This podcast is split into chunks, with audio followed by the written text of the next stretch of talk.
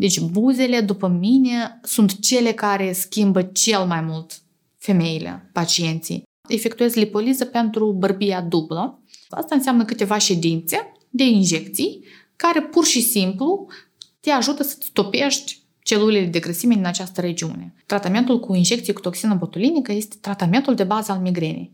Iar noi ne temem de acest produs. Altă întrebare frecventă este: dar cine dumneavoastră să mă operați?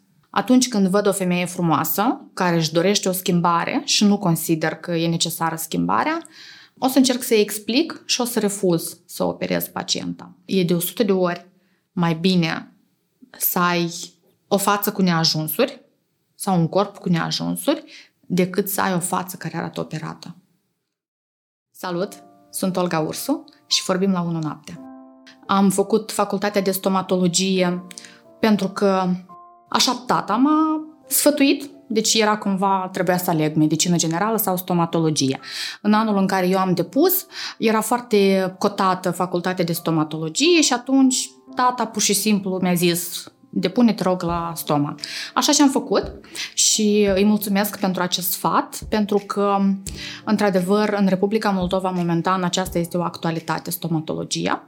Făcând facultatea, prin anul 3, am început voluntariat la Spitalul de Urgențe, în gărzile de noapte, în chirurgia maxilofacială. Aceasta este un departament al Facultății de Stomatologie și cred că m-am îndrăgostit atunci de domeniul chirurgiei, pentru că după 5 ani de facultate am depus la chirurgia maxilofacială. Aceasta este un domeniu de rezidențiat care durează 5 ani și nu e ușor deloc. Deci, în totalitate, sunt cumva 10 ani de studii. Făcând rezidențiat în chirurgia maxilofacială, iarăși pe parcurs am înțeles că chirurgia estetică este cea care mă cheamă. Permanent căutam ceva să citesc despre asta, mă interesa să merg în sala de operații atunci când era chirurgie estetică în sală. Eram interesată și dacă ar fi fost să aleg să privesc ceva de divertisment sau să privesc un filmuleț despre chirurgie, nici nu era... Deci, da, era clar că priveam ceva de chirurgie. Uite, așa am ajuns să fac chirurgie orală și chirurgie estetică a feței. Și acum încă îmi continuu studiile la Colegiul European de Chirurgie și Medicină Estetică, care e și acolo un drum lung și o cale anevoioasă, dar o să o scoatem la capăt.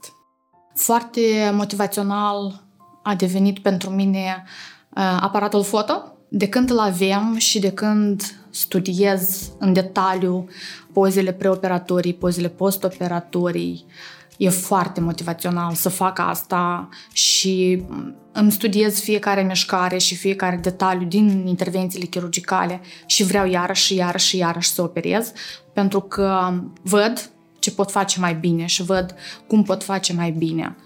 Asta mă motivează. Iarăși, dacă ar fi să aleg să iau o masă liniștită sau să merg la spital să-mi văd pacientul, eu o să mă duc la spital să-mi văd pacientul, pentru că asta îmi place. Nu odată am avut această situație când, într-adevăr, pacientul caută altceva și își caută alinare în schimbări. Nu asta este soluția. Atunci când, de multe ori zic și insist să repet, atunci când văd o femeie frumoasă care își dorește o schimbare și nu consider că e necesară schimbarea, o să încerc să-i explic și o să refuz să operez pacienta. Pentru că nu va fi satisfăcută de rezultatul pe care l-am obținut. Cum știu sau cum încerc să aleg pacienții care sunt eligibili pentru intervenții chirurgicale estetice? Atunci când pacientul este foarte încrezut în sine, știe ce vrea și știe că, uite, când mă privesc în oglindă, îmi iese în evidență ceva, buzele mici. Eu le vreau mai mari, pentru un plus de energie, un plus de senzualitate, un plus de încredere în sine. Acești pacienți sunt eligibili. Sau, iarăși o situație foarte, foarte frecventă, sunt ridurile de încruntare, da? Ridurile care apar atunci când ne încruntăm. Uneori, unii dintre noi facem asta atât de frecvent că acest rid rămâne static, așa, pe față. Și asta te face să te privești în oglindă trist permanent, încruntat sau cu emoții negative. Uite, acesta este un pacient care are nevoie de injecție cu toxină botulinică. Iar situația în care pacientul vine și este într-un dezechilibru, nu știe ce vrea, știe că vrea o schimbare, dar nu știe de unde să o obțină, păi atunci nu poți fi de ajutor. Depinde de ce proceduri vorbim. Dacă ar fi să vorbim despre o procedură foarte obișnuită, cum sunt injecțiile cu toxină botulinică, de exemplu, atunci 25-26 de ani este vârsta perfectă când tu poți începe cu niște cantități mici și niște zone foarte bine țintite. Des am situația în care vin femeile de 38-40 de ani și îmi spun, n-am făcut nimic până acum, haideți să începem. Păi aici, la această vârstă, noi putem să oprim timpul, dar deja tu nu o să te mai întorci la 25. Deci noi putem să-l oprim sau să te ajutăm să arăți bine, dar în armonie cu vârsta ta. Noi la 40 nu putem să te aducem înapoi de 25, doar prin intervenții chirurgicale, dar care se vor vedea pe fața ta.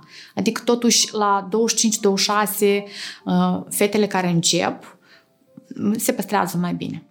Eu ajut, dar procesul de îmbătrânire e unul care nu o să dispară din viața ta sau a mea și dacă eu te ajut la 25-26, iar până la 40 tu rămâi însărcinată de 2 ori, ai un divorț, îți decedează cineva drag, faci diabet, ăștia sunt factori care influențează foarte mult aspectul tău și injecțiile cu toxină botulinică, de exemplu, s-ar putea să nu fie suficiente ca să oprim timpul în loc. Da, noi te ajutăm, dar totuși există o sumedenie de factori care influențează cum arăți. Acidul hialuronic este absolut degradabil. De ce? Pentru că noi în organismul nostru avem o enzimă care se numește hialuronidază și care răspunde de asta, de a scinda acidul hialuronic. Pentru că și noi tot producem acid hialuronic. Noi îl consumăm și îl utilizăm ca și material de construcție, dacă vrei să-i spun așa. Respectiv, acidul hialuronic pe care noi îl injectăm, de cele mai multe ori este degradabil și se degradează complet. Ce este adevărat că există diferite produse. Și pe lângă acid hialuronic pur, produsele pe care le injectăm ar putea să conțină componente care nu se degradează, care rămân. Aici este partea tricky, când pacientul trebuie să fie foarte atent la ce alege, foarte atent la medicul care injectează și foarte atent la produs și la îngrijirea de după. 1. 2. Având în vedere că procesul de injectare este o traumă, injecția este o traumă, acolo, în locul de injectare, se va fabrica un țesut care se numește țesut fibros și care, de fapt, este un țesut care răspunde la o traumă chirurgicală. Iată, această zonă va arăta cam cu 10% mai voluminoasă din cauza traumei chirurgicale. Deci, acidul hialuronic per se se dizolvă complet, dar iată că unele componente din produs sau trauma chirurgicală ar putea să rămână. Asta nu deformează în timp, numai dacă nu s-a exagerat cu cantitățile, nu s-a exagerat cu dozele injectate și cu tehnica de injectare, dar cu timpul trebuie să avem grijă și să adăugăm cantități mai micuțe sau să... Aici, iarăși, depinde foarte mult de profesionistul care se ocupă de aceste procedee, pentru că anume medicul trebuie să ghideze. Nu poți veni la medic să-i spui că, uite, vreau buze de 3 ml, vreau să-mi puneți 3 ml de acid hialuronic, să-mi injectați 3 ml de acid hialuronic. Asta nu este nici corect, nu este nici profesional și nu este... Pacientul nu știe cantitativ cam cât ar trebui să-și injecteze. Iar medicul ar trebui să fie cel care te ghidează și îți explică că există niște normative și niște limite. Când aceste limite nu sunt respectate, se întâmplă ce se întâmplă. Probabil că contează mult și recomandările, da? Oricum, când mergi la un medic, ai nevoie de o perioadă de probă pentru el sau ai nevoie de recomandare. Uneori recomandarea poate fi instituția în care el lucrează. Da? Există instituții de la noi din țară pe care noi deodată le asociem cu calități înalte. Calitatea serviciului, calitatea medicului și așa mai departe. O altă recomandare ar fi să-i urmărești activitatea online. Aceasta este realitatea zilei de astăzi, așa trăim noi acum. Deci, înainte de a merge la medic, ar fi bine să facem un search și să vedem de unde vine recomandarea, de unde vreau eu, pe cine pot să întreb, cineva din prieteni care a făcut. Deci nu poți să-ți dorești astăzi injecții cu acid hialuronic și astăzi cauți pe 3 din 9 și să vezi unde poți să ți le faci. Asta nu funcționează. E necesar o perioadă în care tu cauți o recomandare, de undeva să-ți vină o recomandare pentru un anumit medic. Așa, îți găsești medicul, apoi când mergi la un consult, oferă întrebări medicului. Pregătește-te și gândește-te ce ai vrea să-l întrebi, ce te interesează și oferă întrebări medicului. Forma cum el răspunde o să-ți spună mult despre profesionalismul, pregătirea, despre produsele pe care le utilizează și așa mai departe. 3. Întreabă despre produsul care urmează a fi injectat. Foarte simplu, dacă scrii pe Google cele mai bune produse pentru X sau cele mai bune produse pentru Y sau cel mai bun aparat pentru de laser, de orice, Google o să-ți ofere o grămadă de informații. Asta nu este complicat și asta durează chiar 10 minute. Și în denumirile pe care o să le găsești acolo, trebuie să se asocieze cu denumirea pe care ți-o dă medicul. Sau, dacă nu, medicul să-ți explice de ce anume acest produs este bun sau nu. Așa, tu poți face o selecție și o să înțelegi dacă ești ok cu procedura care urmează sau dacă nu ești ok. Nu este niciodată târziu să te ridici din fotoliu și să zici astăzi vreau doar să fac consultația, mă mai informez, vă mai ofer întrebări și revin. Niciodată n-am fost împotrivă. Uneori chiar când văd că pacientul nu este decis, este indecis și cumva este debusolat, singură îi propun să caute o părere secundă. Adică nu consider absolut greșit ca pacientul atunci când nu este decis să facă câteva consultații la diferiți medici și să-și aleagă medicul care e mai aproape de valorile pe care le are el. Am creat un podcast medical din lipsa de informare a pacienților, pentru că pacienții vin și acum și îmi oferă aceeași listă de întrebări cam majoritatea dintre ei sau aceeași informații trebuie să vorbesc cu majoritatea dintre ei. Și atunci am zis că cred eu că ar fi util ca pacientul să găsească undeva pe o platformă foarte nișat teme pe diferite subiecte și atunci și să știi că dă roade, anume cu pacienții mei, pentru că deja am câteva situații în care pacientul vine și eu încep să-i povestesc și el îmi spune eu am privit podcastul, eu sunt pregătită, eu sunt gata să facem X sau Y. Sunt mândră că dă roade și uite, așa funcționează, adică e mult mai super și mult mai productiv pentru pacient atunci când el colaborează. Se încheagă o discuție și un examen clinic mult mai productiv atunci când pacientul colaborează și nu doar așteaptă să primească sau iese și spune că nu mi-a zis de X sau de Y, pentru că nu l-ai întrebat. Asta este manipulare, când tu aștepți cineva să-ți zică ceva ce tu nu ai întrebat. Trebuie să întrebi și să colaborezi. Blefaroplastia este intervenția chirurgicală a pleoapelor, cele de sus sau cele de jos. Cui este recomandat? În primul rând, această intervenție are două indicații mari. Indicații estetice, atunci când ne supără cum arată pleoapele, și indicații funcționale, atunci când câmpul vizual este micșorat, adică nu mai vezi așa expresiv sau trebuie să te străduiești să ridici ochii, să miști cumva din ochi pentru că nu mai vezi așa expresiv. Acestea sunt două indicații mari. Dacă ar fi să vorbim despre pacienții tineri, 25-35 de ani, atunci prevalează indicațiile estetice. Dacă ar fi să vorbim de vârsta înaintată, când pleoapa pur și simplu cade peste fanta orbitală, adică partea deschisă a ochiului, atunci vorbim despre indicații funcționale. Această intervenție poate fi efectuată cu foarte puține cicatrici, adică e o intervenție care poate fi efectuată așa încât să nu se vadă că ai avut o intervenție chirurgicală. Unii doctori o preferă cu anestezie locală, alții cu anestezie generală și de obicei nu necesită mai mult de o zi de internare, adică este totul foarte lejer și foarte simplu. Desigur că, ca și orice altă intervenție chirurgicală, are nevoie de vindecare, pentru care pacientul primește niște recomandări de recuperare. Decurge această perioadă de vindecare, pentru unii mai nevoios, pentru alții mai puțin nevoios, dar întotdeauna implică echimoze sau vânătăi, implică edem, adică niște semne clinice că s-a întâmplat o traumă. ar fi straniu să nu avem niciun semn clinic de traumă după o traumă chirurgicală.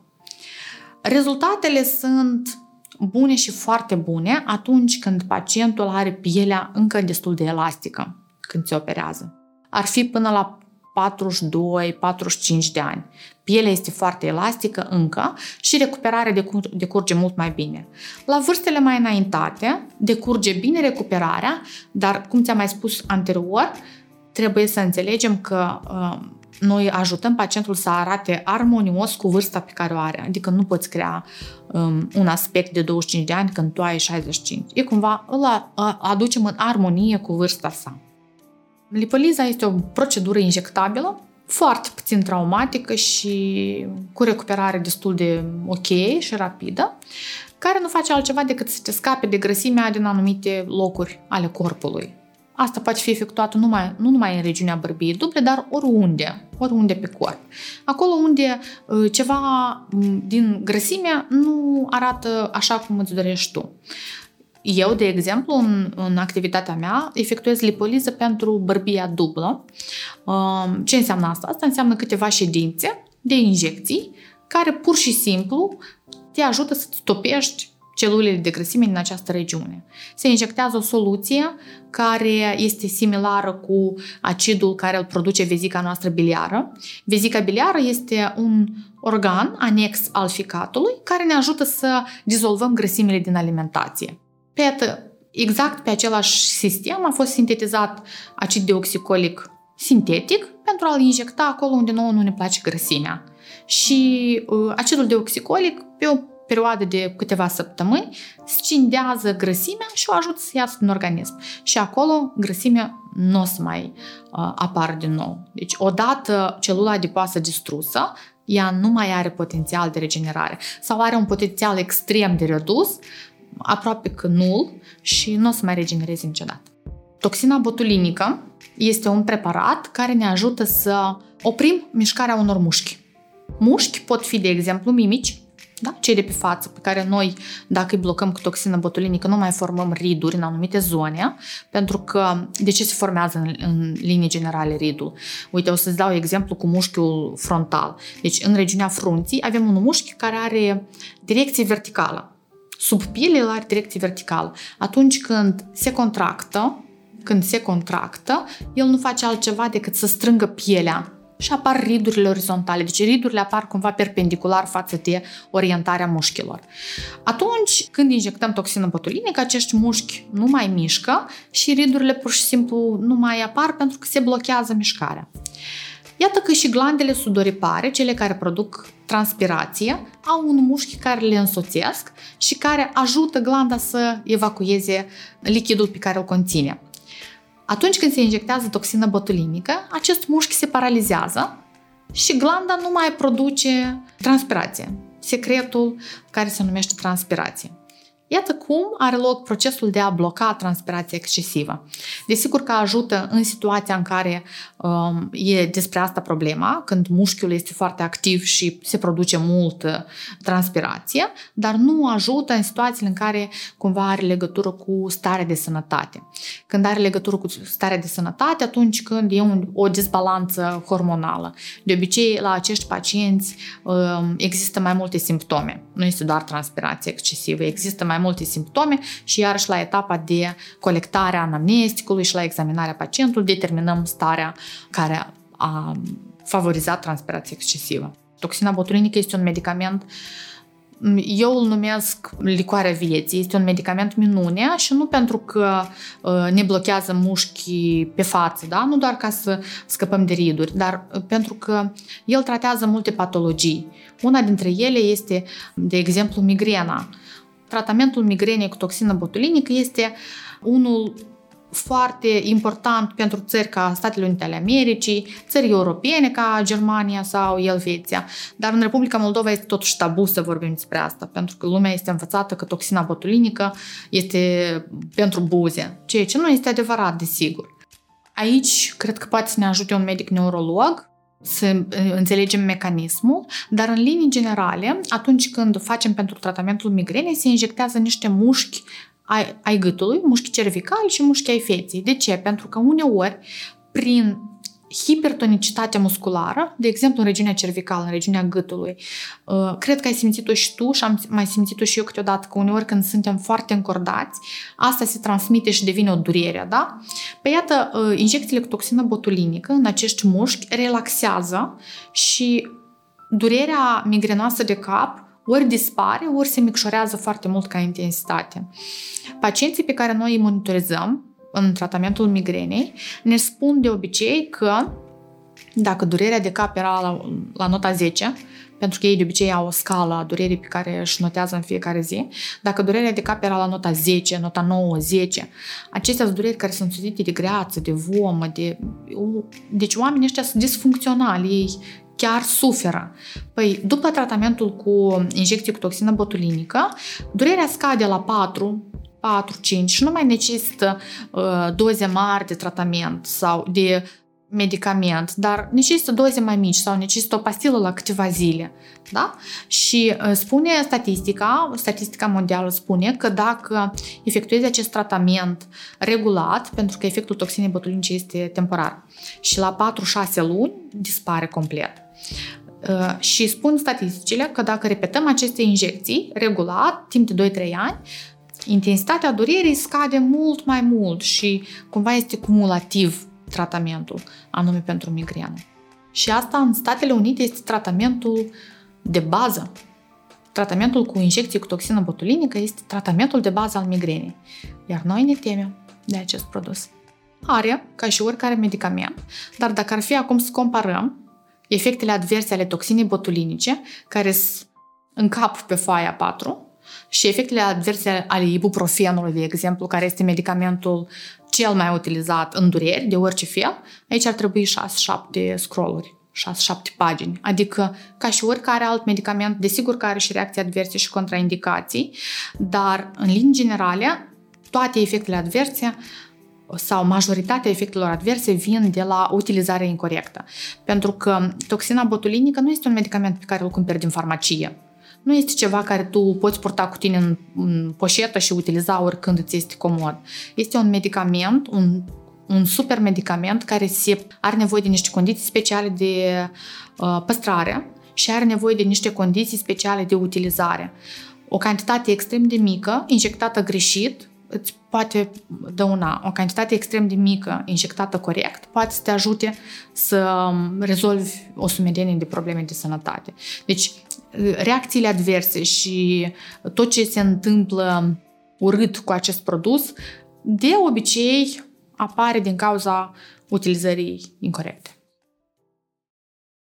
Hai să vedem ce este o imperfecțiune și un neajuns estetic, pentru că pentru mine, de exemplu, este foarte sexy să vezi imperfecțiuni și este foarte atrăgător să vezi chestii imperfecte.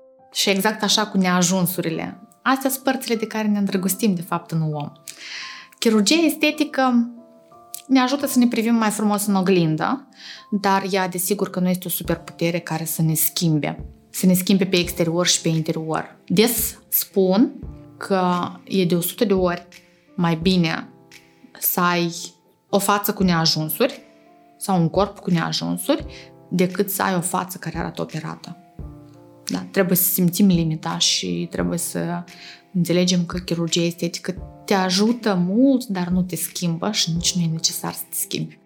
Eu am mulți pacienți care se ascund de soț, elementar, multe femei care își doresc să soțul să nu știe ce a făcut, când, după părerea mea, asta este un semn de grijă față de tine, da? Te îngrijești, să arăți mai bine, nu văd de ce ar trebui asta să fie o temă tabu.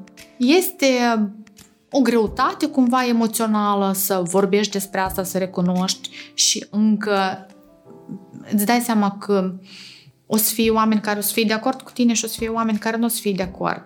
Și atunci tu trebuie să te expui riscului să fii foarte criticat. Și atunci cred că e mai ușor să alegi să nu spui ce ai făcut, ce operație ai făcut sau de ce arăți X sau în Y fel.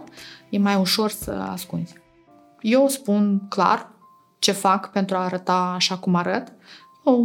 Nu sunt perfectă și nici nu caut să fiu perfectă, pentru că iarăși cred cu sfințenie că anume neajunsurile sau anume particularitățile astea ne fac să arătăm așa cum suntem și ne deosebesc de alții.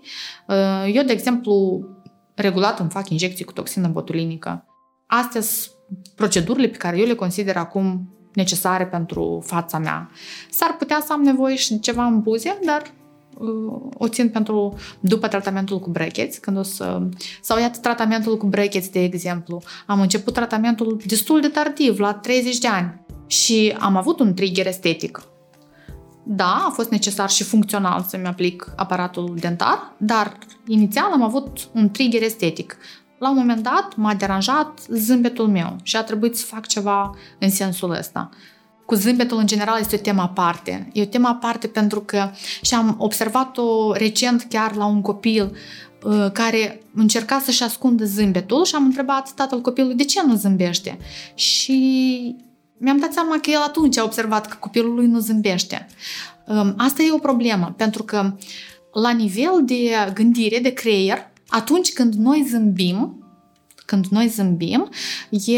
în creier se declanșează un proces care secretă serotonină și dopamină și acestea sunt niște substanțe care ne fac să fim un pic mai, nu știu dacă corect spun fericiți, dar mai împliniți. Este și un exercițiu. Exercițiul spune că în zilele când ești foarte mâhnit și supărat, ține un creion între dinți, da? Adică pune un creion între dinți ca să to fake it, da, să forțezi un zâmbet. Și creierul e suficient de prost, creierul nostru, în linii generale. Adică el nu e foarte deștept, tu îl poți amăgi foarte ușor cu cuvintele pe care le spui, cu acțiunile pe care le faci. Și creierul o să înțeleagă că tu, de fapt, ai o senzație plăcută acum, pentru că tu zâmbești. Iată, despre asta îți spuneam, că atunci când dantura dreaptă, dantura frumoasă, care te face să zâmbești cu gura plină, e, de fapt, partea plină a paharului. E, de fapt, ceea ce te face să fii și mai împlinit și mai arzător de a face ceva în viața asta.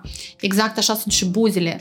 Deci buzele, după mine, sunt cele care schimbă cel mai mult femeile, pacienții. Pentru că ele oferă energie. Energie, senzualitate și energie sexuală și femeile se simt mult mai încrezute după buze. Asta o spun pentru că o văd pe pacientele mele. Nu mă tem să zic și o să recunosc oricând că e mult mai frumos să vezi o femeie cu un pic de acid hialuronic în buze, dar care merge încrezut pe tocuri și este foarte încrezută în sine, decât o femeie care este foarte naturală.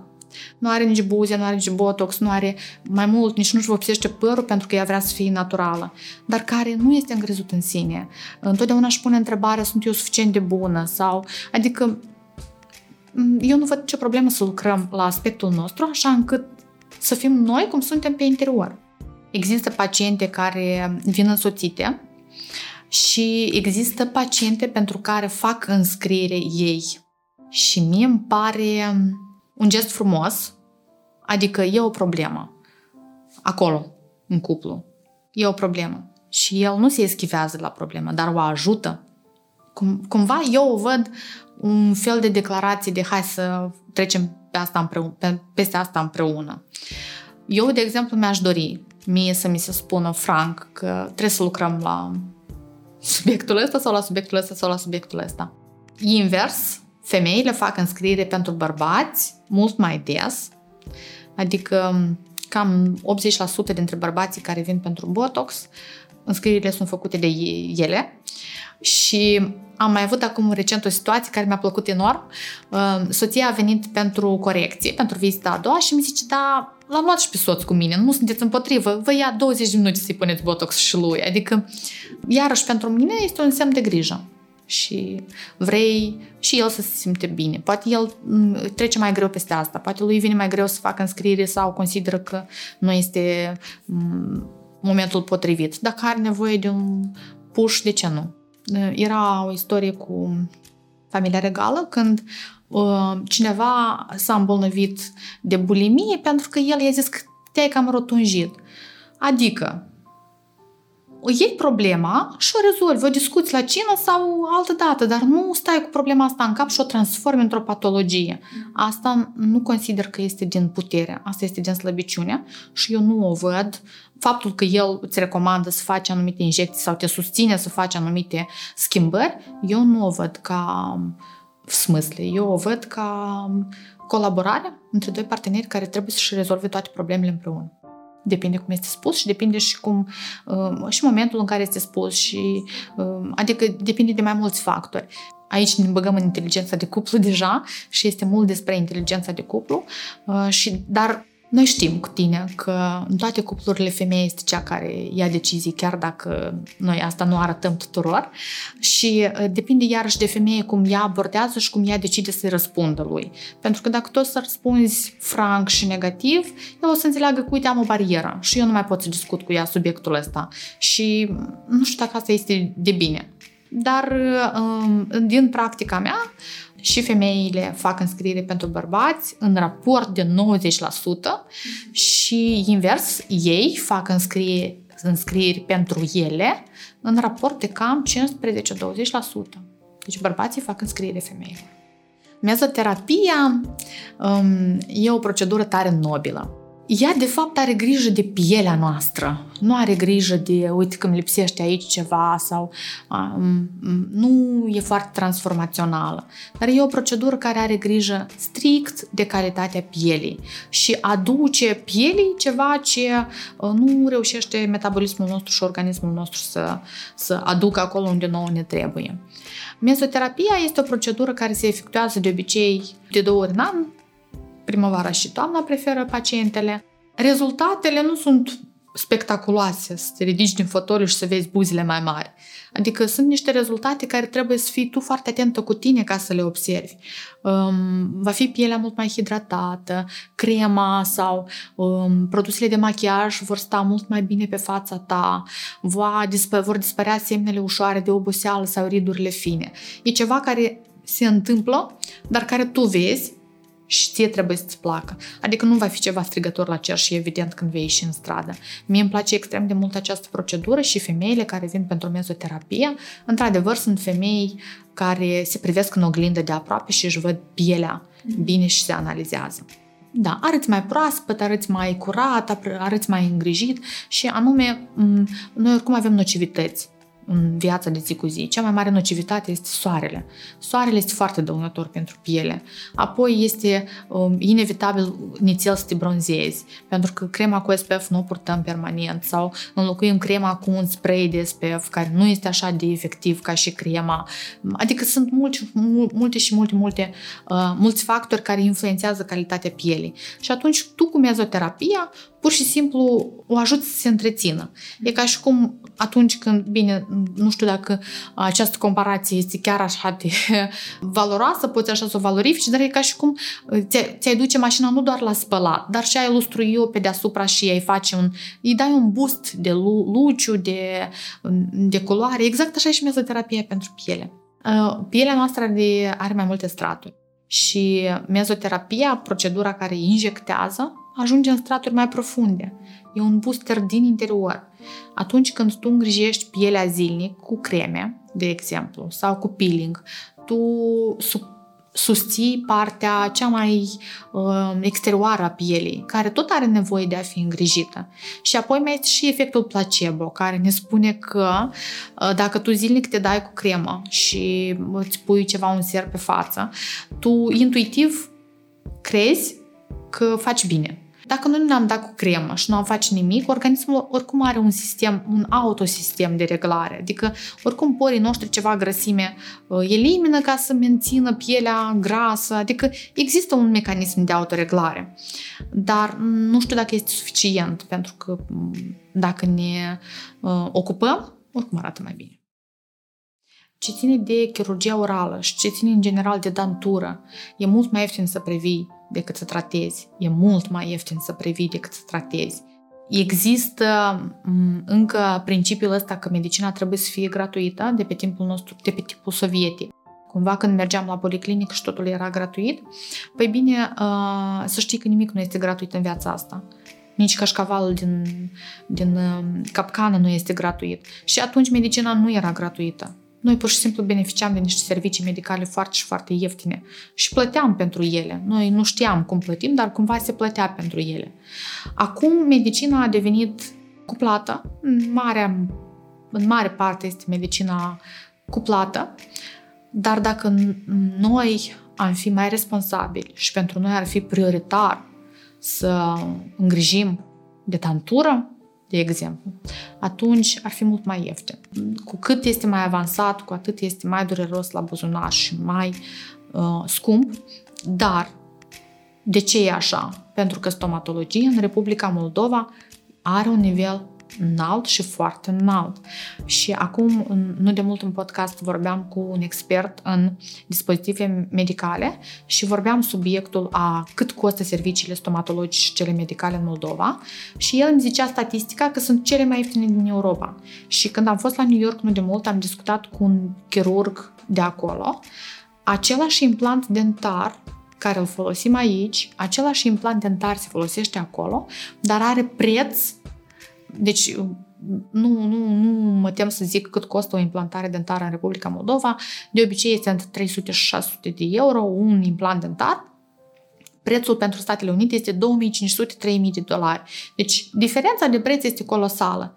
Ce credeți? Aceleași studii avem, aceleași studii, mergem la aceleași conferințe, utilizăm același instrumentar, utilizăm aceleași implanturi dentare și cred eu că dacă toată lumea asta din Europa și din lume se întoarce în Moldova pentru tratamente, avem un nivel profesionist înalt. Da, medicina costă, dar atunci când o previi sau atunci când compari cu ceva ce faci zilnic, nu mai este chiar așa de scumpă. Adică e accesibil. Des, pe pagina mea de Instagram, primesc mesaj cu doamna doctor, mi-am extras dintele de minte și sângerează, ce să fac? Desigur că primul sfat este să apelați medicul dumneavoastră, pentru că medicul dumneavoastră știe cel mai bine ce s-a întâmplat acolo, știți cum să vă ajute. Dar eu sunt în Portugalia și medicul nu este accesibil sau eu nu pot să sun medicul. Uite, în Moldova nu e bariera asta chiar așa. Noi avem grijă de pacienții noștri. Probabil că asta este o lecție de viață pe care am primit-o de la spitalul de urgență, că trebuie să fiu disponibilă oricând, 24/24. Pentru pacienți asta este un plus. E un mare plus că el poate să-și apeleze doctorul oricând. Nu o să se întâmple în toată Europa. O să se întâmple acasă. Aș fi mai obosită dacă n-aș lucra deloc. Pentru mine cel mai important este pacientul să fie bine și decât să aflu peste 2-3 zile că a sângerat și nu m-a anunțat, e mai ok să mă trezească noaptea, să știu ce s-a întâmplat și să pot gestiona și să-l ajut, decât să știu că cumva a încercat să discute singur și a făcut mai rău pentru el sau pentru operația mea. Rezonez pe alocuri că pacienții fac abuz de grijă și fac abuz de atenție din partea medicului. Dar, bine, nu știu, poate pentru alte specialități este mai aglomerat. Pentru mine, având în vedere că este domeniul chirurgical, adică nu sunt chiar atât de multe intervenții chirurgicale și am avut situații în care nu s-au respectat recomandările pentru că nu am fost apelată sau nu s-au citit recomandările pe care le-am oferit. Mai bine mă apelează, mai bine insistă, mă bate la cap, dar știu că intervenția și recuperarea decurge așa cum trebuie. Dacă o să doară, cred că cea mai frecventă întrebare pe care o primesc, o să doară. Eu înțeleg că pacienții își doresc o experiență absolut nedureroasă, dar totodată așa mi-e profesia, să tai și asta doare. Nu întotdeauna doar în timpul intervenției, dar oricum perioada de recuperare și senzațiile care le ai atunci când ești în fotoliu sunt cumva ușor dureroase. Desigur că eu mă străduiesc să fie cât mai puțin dureros, dar uneori doare. Dacă ar fi să raportăm femei-bărbați, femeile sunt mai răbdătoare la durere. Da, femeile sunt mai răbdătoare și caută mai puțin atenție, caută mai puțin... Hai să facem. Deci cu femeile 90% trebuie de făcut, rabdă. Cu bărbații trebuie tare delicat și foarte atent și așa nu-i bun și așa nu-i bun și capul nu stă comod și dacă o să dureze, dar ne descurcăm. O altă întrebare frecventă, cât o să coste. De-a lungul carierei mi-a fost frică de această întrebare, n-am știut cum să răspund, n-am știut că eu am un preț, n-am știut că timpul meu are un preț. Așa am fost educați, să facem lucrurile aproape gratuit sau gratuit și să nu așteptăm remunerare, cumva așa am fost educați. Unul dintre profesorii mei de la universitate îmi spunea, cu bani toți pot, ia tu încearcă fără bani. Adică așa am fost educați și am depășit destul de greu.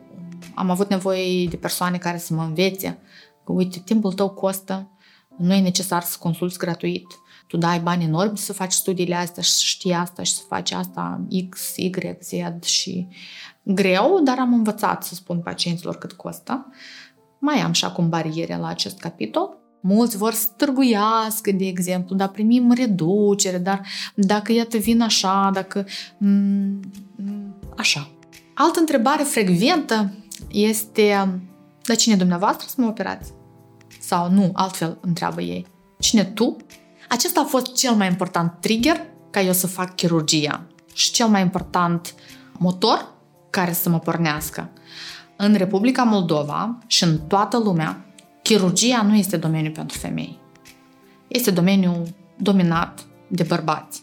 Ca tu să vii, ca eu să te operez și să-ți povestesc că de fapt urmează o intervenție serioasă, vom insera 12 implanturi, va fi necesară adiții, va fi necesar... Ca eu să-ți povestesc asta, eu dintâi trebuie să mă validez în fața ta. Credeți-mă, vă rog frumos, că sunt medic-chirurg și că am studiat atât. De ce? Pentru că vocea mea este mai puțin auzită ca închipuiți eu, care cumva screață și așa mai micuță, și închipuiți un bărbat Apolon care are 90 de kilograme și deci el, by default, arată chirurg. Clar că eu trebuie să mă validez în fața pacientului și clar că primesc întrebare, cine tu o să mă operezi? Am 32 de ani și eu am primit întrebarea asta ieri. Deci ieri pacienta a venit și îmi spune, dar eu n-am nevoie, eu am venit la chirurg, eu n-am de... Nu, dar cine ești, tu asistentă? Deci eu chiar încă trebuie să mă validez și să povestesc cu oamenilor că de fapt eu am făcut chirurgia și eu o să fiu chirurgul tău astăzi.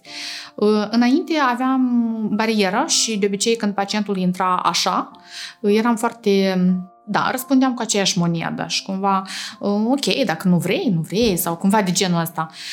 Apoi, viața m-a învățat că este despre ei, problema lor, eu știu ce pot, eu știu ce fac, eu știu cine sunt.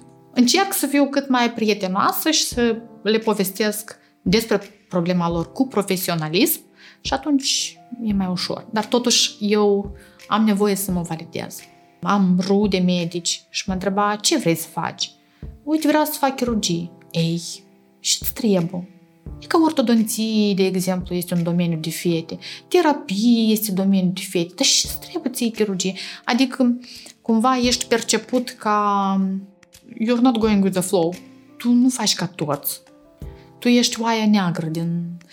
Nu-ți trebuie chirurgie. Nu. Și ce să faci în chirurgie? Îi scoți dinți? Tu ai poți scoate dinți? Ai putere să scoți dinți? Când pentru a extrage e clar că e nevoie de tehnică și mai puțin de forță. Dar asta iarăși trebuie oamenii să învețe despre asta. Încă nu sunt pregătiți. Publicul din Republica Moldova încă nu este pregătit să înțeleagă asta. Și mai mult pot să spun, femeile au rata de reușită mai înaltă pentru că ele știu să citească. Bine, și bărbații știu să citească. Nu vreau să fac din asta să separ sexele. Ambele sexe știu să citească. Dar femeia se va așeza și va citi ce n-a făcut corect sau ei trebuie ea singură să se convingă că este așa. Mai pedantă, da. Și eu asta făceam.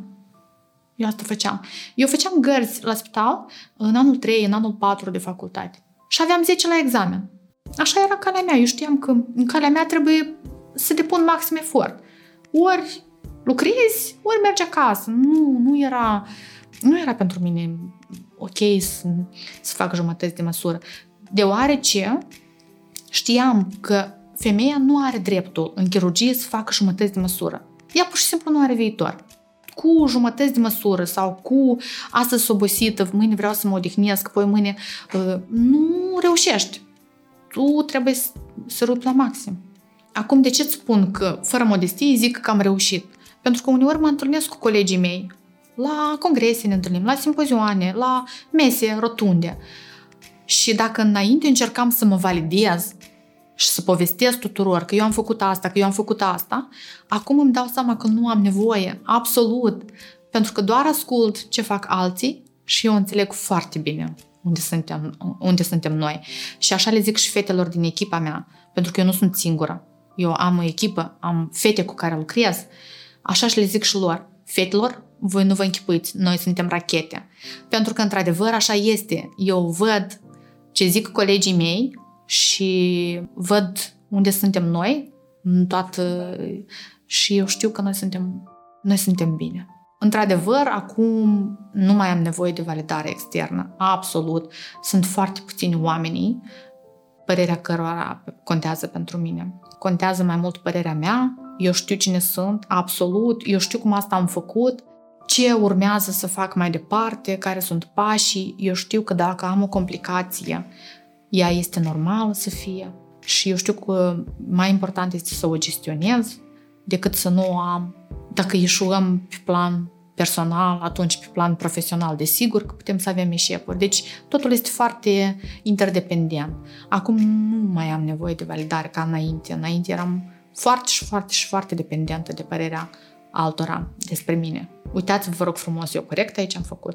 Vă rog frumos, spuneți-mi că aici am făcut bine. Și niciodată nu o să primești sau foarte rar o să primești o părere obiectivă. Bărbații, cei care mi-au fost mentori sau cei care mi-au fost alături, de obicei își diminuează părerea despre tine. Ca nu cumva să-ți pară că chiar ești bun. Da, dar asta este despre ego. Că și-au rănit ego, ok, și cât o să mai reziști așa cu ego? Azi, mâine, poimâine și mai poimâine tu nu o să ai nici recunoștință din partea altcuiva, nici pacienți, nici intervenții, pentru că tu vrei un loc sau un trofeu. Nu, trofeul trebuie să ți-l dai tu singură. Și lecția asta cu trofeile am învățat-o când am început să fac sport și am început să văd oglinzi. Până când am început antrenamentele, nu aveam oglindă în casă, în general. Nu aveam oglindă, aveam o oglindă mică și atât. Dar iată, când am început să merg la sală și acolo sunt oglinzile astea cât toți pereții, am început să le văd și din tâi m-am văzut pe mine. Apoi acasă am transpus asta și am început și să vorbesc în oglindă. Și să spun chestii și de bine și de rău. Și atunci când tu recunoști, tu îți dai seama unde este ego și îți dai seama cum ar trebui să procedezi mâine, dacă vrei să câștigi.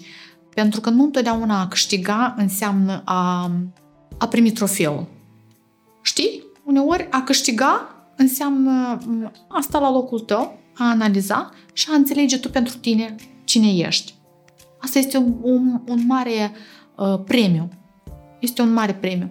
Și dacă vorbeam de faptul că sunt slabă sau puternică, cel care e mai puternic o să te simtă și o să te vadă că, uite, ea este suficient de puternică și are suficientă inteligență încât să stea deoparte și să nu-și arate, să nu dea pe din afară cu toată inteligența. Că tu când dai așa pe din afară, asta tot înseamnă ceva despre tine. Înseamnă ori că tu nu ai recunoștință din partea altcuiva, ori că tare vrei să te validezi, ori că este ego. Ceea ce nu este despre inteligența emoțională. N-am reușit să îmbin partea profesională cu cea personală. Adică imediat ce am terminat facultatea, m-am căsătorit, am făcut și un copil destul de repede. N-am reușit să îmbin. Eu, de exemplu, după ce am născut, la 6 zile am ieșit la lucru. Am revenit la activități. Ceea ce din start spune despre mine că nu am reușit. Acum, nu știu dacă aș mai face așa, din respect pentru mine și din respect pentru ce s-a întâmplat atunci cu organismul ăsta. Erau mai mulți factori care m-au impus să fac așa și financiari. Nu mi-e rușine să zic și o să recunosc că și femeile trebuie să facă bani în Republica Moldova. Toate astea cumva au fost concomitent. Iată, căsnicia și spitalul de urgenți cumva au mers una lângă alta și au fost foarte solicitante. Și am rămas pe din afară, din ambele, până când am ars. Nu știu dacă există, uite, dacă în medicină există niște cărți și niște atlase și niște lecții pe care poți să le cumperi și tu știi că trebuie să faci acești pași. În viața personală nu există reguli și eu foarte des îmi pun întrebarea asta sau când încerc să gestionez o problemă cu copilul meu, Patrick, întotdeauna îmi pun întrebarea asta, de ce nu există un protocol, cum să fac aici sau cum să fac acolo, pentru că dacă intervenții chirurgicale de un anumit fel fac mai multe, păi copil am doar unul de crescut și este prima dată când eu când îl educ. Și nu e așa că, așa cum îl educi la un an, exact același stereotip îl urmărești și îl educi la 6 ani exact așa. Nu, el crește și ceea ce i-ai spus tu ieri nu poate fi valid astăzi. Tu astăzi trebuie să fii iarăși cu un pas înainte. Și e o responsabilitate enormă, sau cel puțin eu o văd ca o responsabilitate enormă. Și mă pierd pentru că sunt mamă și ar trebui să fiu partea moale și ar trebui să fiu cea care îmbrățișează și care cuprinde și care iubește. Dar tot eu sunt și polițistul rău pentru fiul meu și mă pierd foarte mult. Adică încerc să echilibrez, nu întotdeauna mi reușește. Cu partea profesională este mai simplu pentru că aici sunt reguli. Reguli care le învăț, care le-am trăit deja și care mă ajută, e cumva deja un motor care funcționează mai rapid. Cu partea personală încă învăț. Nu mă simt vinovată. Uite, de exemplu, să-ți spun ceva destul de intim pentru mine, am avut instinctul matern foarte dezvoltat. Când Patrick s-a născut, pentru că am ieșit înapoi la muncă la 6 zile, a trebuit să storc laptele matern și să-i dau cu sticluța. Până la o lună, când el nu a mai refuzat să mănânce sân și a trebuit să-l trec doar pe sticluță. Dar nu i-am dat lapte praf. Nici o zi. I-am stors, un an de zile am stors lapte matern și i-am dat cu sticluța lapte matern. Asta este un efort enorm. Tu nu te mai simți femeie, nu te mai simți importantă, nu te mai simți nici măcar mamă și nu mai ai nici conexiunea care e atunci când el mănâncă lapte din sân. Dar eu asta am făcut, cred, din iubire mare. Și apoi când a urmat diversificarea și mâncarea, nu ți închipui ce era la mine în bucătărie. Hrișcă încolțită și tot felul de... Deci știam toate... Nu-i dădeam borcanele sau așa, adică era o excepție extrem de mare să dăm borcanele, mâncare la borcanel pentru copii. Aveam eu un principiu că îl citisem undeva în cărțile de pediatrie pentru copii din Statele Unite, că e important 1000 de zile să creștem tractul digestiv și să formăm tractul digestiv al copilului ca să nu mai aibă probleme. Și iată, eu m-am ținut foarte strict de această recomandare. Și într-adevăr am un copil extrem de sănătos. Deci, într-adevăr, antibiotic a luat o singură dată în viață, Patrick, a fost un copil sănătos. M-a susținut și, în general, îi mulțumesc mult pentru că m-a schimbat Olga Țăpordei. Eu real consider că, așa cum mă vedeți acum, fără taburi și fără principii bolnave și sovietice din spitalul de urgență, m-a creat anume, sau m-a ajutat să mă descoper Olga. O altă mare susținere în viața mea sunt fetele din echipa mea care cred în mine și pentru care contează, imaginea mea în fața lor contează mult. Nu pot să-mi permit să nu fac o intervenție foarte bună, pentru că știu că fetele văd și știu că ele au încredere în mine și ele știu și spun și altora cât de bine la noi se operează. Și atunci când eu intru în intervenție, sunt responsabilă față de fetele din echipa mea. Ele mă susțin și eu asta simt. Cine mă mai susține? Fiul meu. El încă nu știe cum asta să o fac psihologic vorbind, adică el susține în felul său, dar uite, de exemplu, uneori când vin seara acasă, el îmi spune, eu am mâncat, dar ți-am lăsat și ție. Asta este o formă de susținere și o declarație de dragoste. Uite, o fată din echipa mea, într-o zi vin la lucru și ea mi zice, v-am luat mâncare, mergeți sus și mâncați. Și zic, nu, că astăzi am decis să mănânc doar cireșe. La care ea îmi zice, mergeți vă rog și mâncați, că aveți de scos dinți azi. Deci asta, pentru mine, este o formă de susținere. Și știe că am nevoie să mănânc. Adunăm în jurul nostru ceea ce suntem. Imediat ce sunt și eu mai rece, și ei devin mai reci. Și, bine, există situații și situații în viață, dar eu sunt extrem de recunoscătoare de tot ce s-a întâmplat și m-a adus în momentul ăsta. Și nu m-aș întoarce înapoi în timp pentru nicio secundă. Deci mai bună vârstă și mai bun timing ca acum nu am. Cred că doar următorii ani vor fi mai buni. Dar în trecut, și cei din trecut au fost buni, dar ceea ce sunt acum e perfect. De multe ori mi s-a reproșat că aș fi prea puternică și totul încurcă oamenilor. Și parfumul, și culoarea ochilor, și cum privești, și totul încurcă. Problemele care au sau ce a existat într-o relație a fost pentru că tu ești așa. Pentru că tu ești puternică, pentru că tu ți-asumi, pentru că tu... Nu este adevărat. Deci nici o femeie, noi nu suntem programate genetic să fim puternice. Dacă noi și suntem puternice, este pentru că ne apărăm de ceva. De ce putem să ne apărăm? De insuficiență financiară, de necesitatea de a mânca, de a dormi. Sunt niște necesități pe care noi le suplinim. Și atunci când ele nu sunt suplinite de cineva care este lângă noi, n-ai altceva ce să faci decât să devii puternică. Eu am devenit puternică în copilărie. Eu fac parte dintr-o familie cu 4 copii și eu sunt cea mai mică. Și până la mine părinții s-au învățat că copiii au nevoie de libertate. Eu mă trezeam dimineața și mă gândeam pe ce drumuri pot eu să mă mai duc pe unde n-am mai fost niciodată. Deci cazi jos, te ridici, te murdărești, nu mănânci toată ziua. Asta te creează un om puternic. Eu am crescut foarte ro. Adică am fost lăsată în voie sorții. Cu școala nu a fost necesar vreodată părinții să-mi spună pe ce noi trebuie să învăț. Nici nu se discuta la noi în familie. Asta era... Așa trebuie. Așa trebuie, așa a existat de mult și nu trebuie eu să fac excepții. Și așa și-am făcut. Adică nu am ieșit din aceste limite care mi-au fost impuse, dar după asta făceam ce vroiam. Și asta m-a crescut foarte puternică.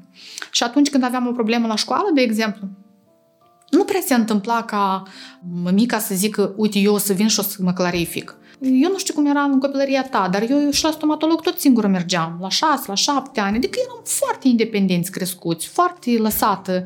Și atunci am început a crește așa. Și când a venit vremea liceului sau când am crescut, să zicem așa, deja era forma asta de caracter. Și am preluat-o până la după 30, pentru că acum nu mă consider absolut puternică. Dacă sunt puternică pentru cineva, pentru că ei sunt un pic mai slabi ca mine. Eu sunt mai slabă decât cel care să fie puternic suficient. Și nu este locul meu acela unde eu sunt cea care sunt puternică. Absolut trebuie să învățăm din greșelile noastre. Absolut. Și atunci când fac poze în timpul intervenției chirurgicale, este ca să revin și să văd ce am făcut așa și ce trebuie să corectez. Nu există progres dacă nu știi să te autoanalizezi. Exact așa e și cu dependențele. Cei care pot recunoaște că sunt dependenți de ceva, deja pot controla. Exact așa e și cu eșecurile. Dacă tu poți recunoaște că aici am ieșuat sau aici am făcut o greșeală, tu deja poți controla asta. Dacă tu te ascunzi și te focusezi numai pe ce s-a întâmplat bun, nu știu dacă există progres în asta. Asta nu rezolvă probleme, asta ne face să ne eschivăm de la probleme. Chirurgia este plină de greșeli, plină de eșecuri și nu pentru că noi vrem să le facem eșecurile astea, dar pentru că este uman și pentru că se întâmplă astăzi să știi o tehnică, să o încerci și să vezi peste 100 de intervenții că ea nu este cea mai bună și trebuie să o schimbi. Iată, des mi se întâmplă la congrese, de exemplu, când tu te duci plin de sine, că deții tehnicile astea și acolo poate să-ți spună că nu mai fă tehnica asta, că ea nu mai este actuală, nu mai utiliza forma asta de a sutura, că nu este corectă. Și atunci tu ai niște remușcări și te gândești, what the fuck? Adică până acum am cusut așa și atâția pacienți. De ce astăzi trebuie să mă informez că nu? Și atunci când tu te focusezi numai pe succes, te duci acasă și te gândești că ei vorbesc tâmpenii. Dar eu să continui să operez cum eu știu, că mi-a ieșit. nu e chiar bine. Ar trebui să mergi acasă, să analizezi cazurile clinice și să vezi, oare este adevărat că atunci când aplicăm sutura asta aici, în colțul ăsta, nu se întâmplă chiar așa lucrurile de bine? Iată, din momentul ăsta până când se întâmplă iarăși o intervenție reușită, există o perioadă. În diagramă o să ai o scădere. De ce? Pentru că atunci când începi o tehnică nouă, n-ai cum să o faci perfect din start. Și începi o tehnică nouă, ai mustrări, te enervezi, intervenția durează mai mult, pacienții te așteaptă în recepție și tot așa, dar asta este calea către a învăța lucrurile și mai bine. De aceea eu sunt pentru a ne învăța din greșeli și a avea autocritică. Și greșeala mea este mentorul meu. Știu că nu este corect să spunem așa. Și știu că corect ar fi să spunem că nu am regrete și tot ce am făcut a fost bine, dar am avut atâtea lecții în viața asta. Acazalăți votă nu șeastie, nu net, apiați opăt. Atâtea experiențe și atâția oameni pe care i-am crezut atât de aproape și care au fost o dezamăgire, da. Cred că dacă ar fi să schimb ceva, ar fi să nu mă întâlnesc cu anumiți oameni din viața mea. Eu am cercul mic de oameni. Nu sunt foarte deschisă și nu sunt foarte extrovertă. Și dacă ai intrat în cercul meu intim de oameni, eu cumva aștept același lucru de la tine, dar nu este pentru toată lumea așa. Și iată că atunci când eu ofer așa și nu primesc așa, eu cumva sunt rănită. De asta nu știu dacă mai trebuiesc lecțiile astea de viață, de oameni. Adică mi-aș dori să nu fi întâlnit anumiți oameni în viață, pentru că ei au fost foarte importanți pentru mine, eu nu am fost la fel de importantă pentru ei și asta pe mine m-a traumat. Desigur că asta și m-a maturizat și m-a format așa cum sunt acum, dar eu nu sunt așa de puternic să merg pe schelete sau, adică ți-am mai zis, eu sunt foarte slabă ca fire, ca femeie, ca și toate femeile. Noi suntem slabe. Arătăm puternic sau suntem puternice în anumite situații pentru că așa ne-a creat viața sau anumite situații din viață. Dar gata, mi-ajunge. Iată, să te înțelegi din priviri. Știi? Când vezi că omul e greu sau observi sau simți că lui e greu și nu aștepți convins să-l ajuți sau nu aștepți, sau iată numai întrebarea asta, dar cu ce poți să te ajut, dar ce te simți rău, asta deja pentru mine nu este o valoare. Omul care are valoare, care e pentru mine, care e în cercul meu, o să mă vadă că nu sunt ok și o să-mi ofere ceva, nu știu, o îmbrățișare, o cireașă. Asta pentru mine este o valoare, când tu te înțelegi din nimic, din jumătate de cuvânt sau dintr-o privire. Tu înțelegi că omul este greu și nu este necesar.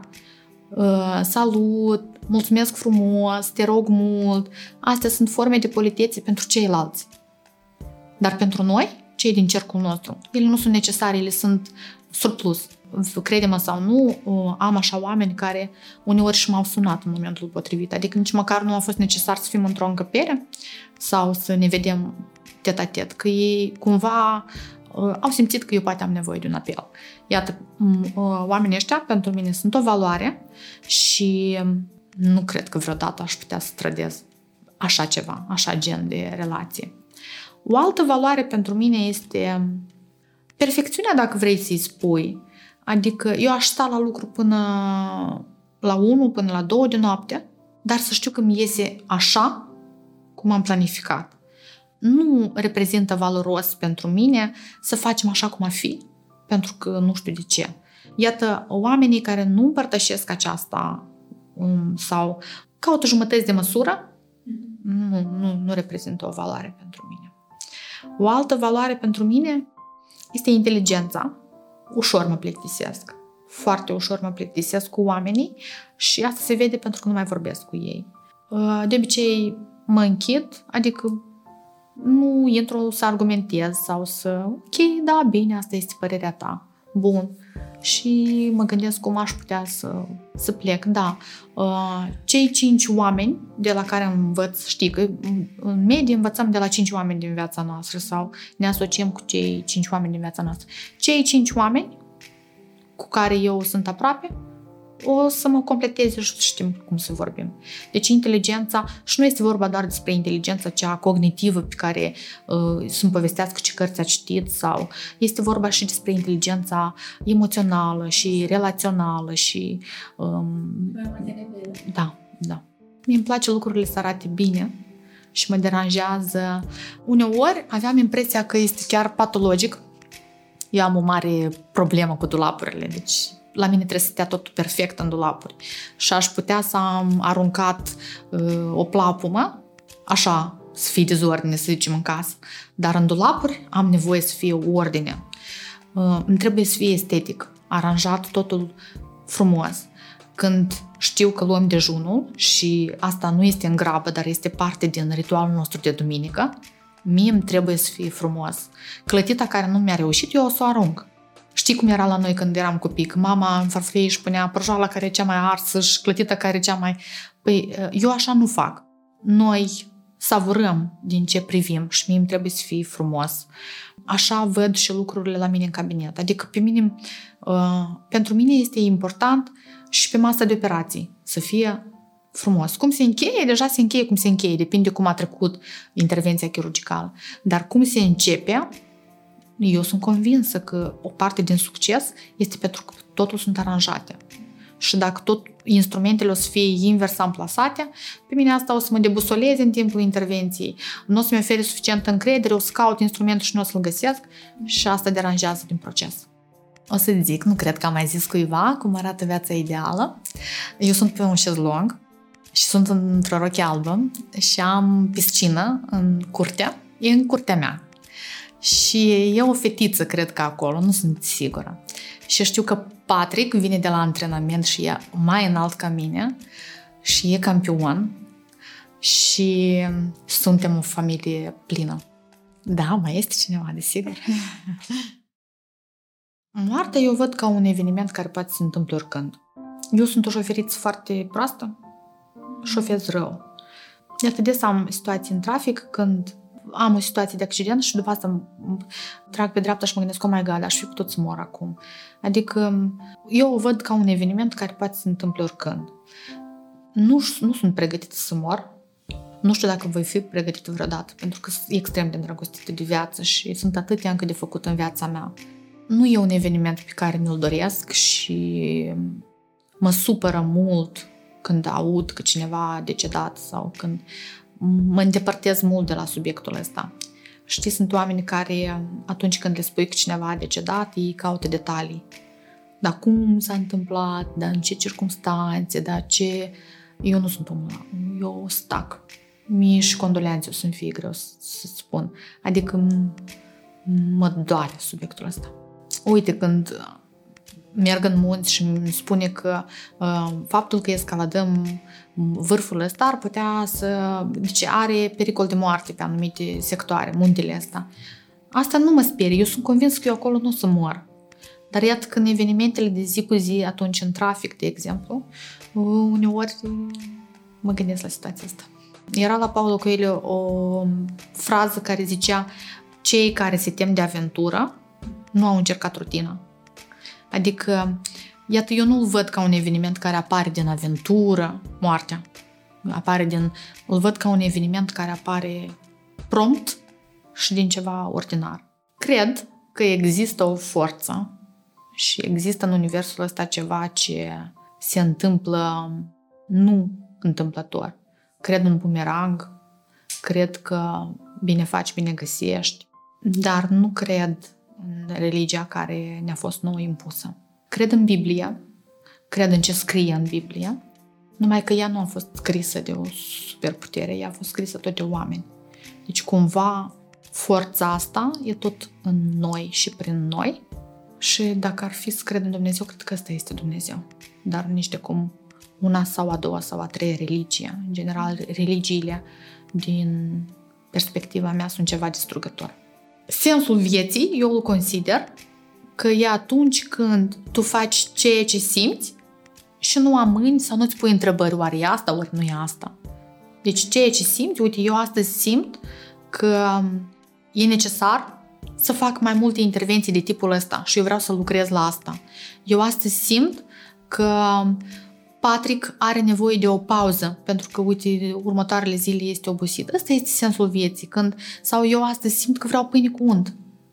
Chiar dacă știu că am plus 1 kilogram sau chiar dacă știu că am scăpat câteva antrenamente sau nu știu, eu știu, asta este sensul vieții, când tu faci ceea ce simți pe interior. Eu ăsta îl văd, când tu dimineața te trezești și tu știi că ce urmează să faci în timpul zilei, nimic nu este împotriva dorinței sau voinței tale. Că ceea ce urmează tu să faci este de fapt foarte... Da, eu nu zic, sunt și zile când suntem mai obosiți și mai epuizați, dar dacă asta ți aduce emoții negative zilnic, asta nu este sensul vieții tale. Exact așa e și în parteneriate, de cuplu sau de afaceri. Dacă tu dimineața te trezești cu gândul că eu nu sunt ok la locul unde sunt, trebuie ceva să schimbi. Asta nu poate fi sensul vieții tale. Și când eram mai tânără, nu puteam să înțeleg profesorii care aveau o vârstă înaintată și încă operau, știi? Mă gândeam că chiar n-ai ce să faci altceva. Ceea ce a fost o greșeală și recunosc. Adică el chiar se simțea bine în sala de operații. Acum văd, acum când am o vârstă mai coaptă, văd că, într-adevăr, sensul vieții poate fi din activitățile zilnice și nu este necesar să te deplasezi în Bali sau să te deplasezi nu știu unde, să te duci să-ți cauți sensul vieții. Sensul vieții este doar să te asculți pe tine și să faci exact ceea ce tu simți.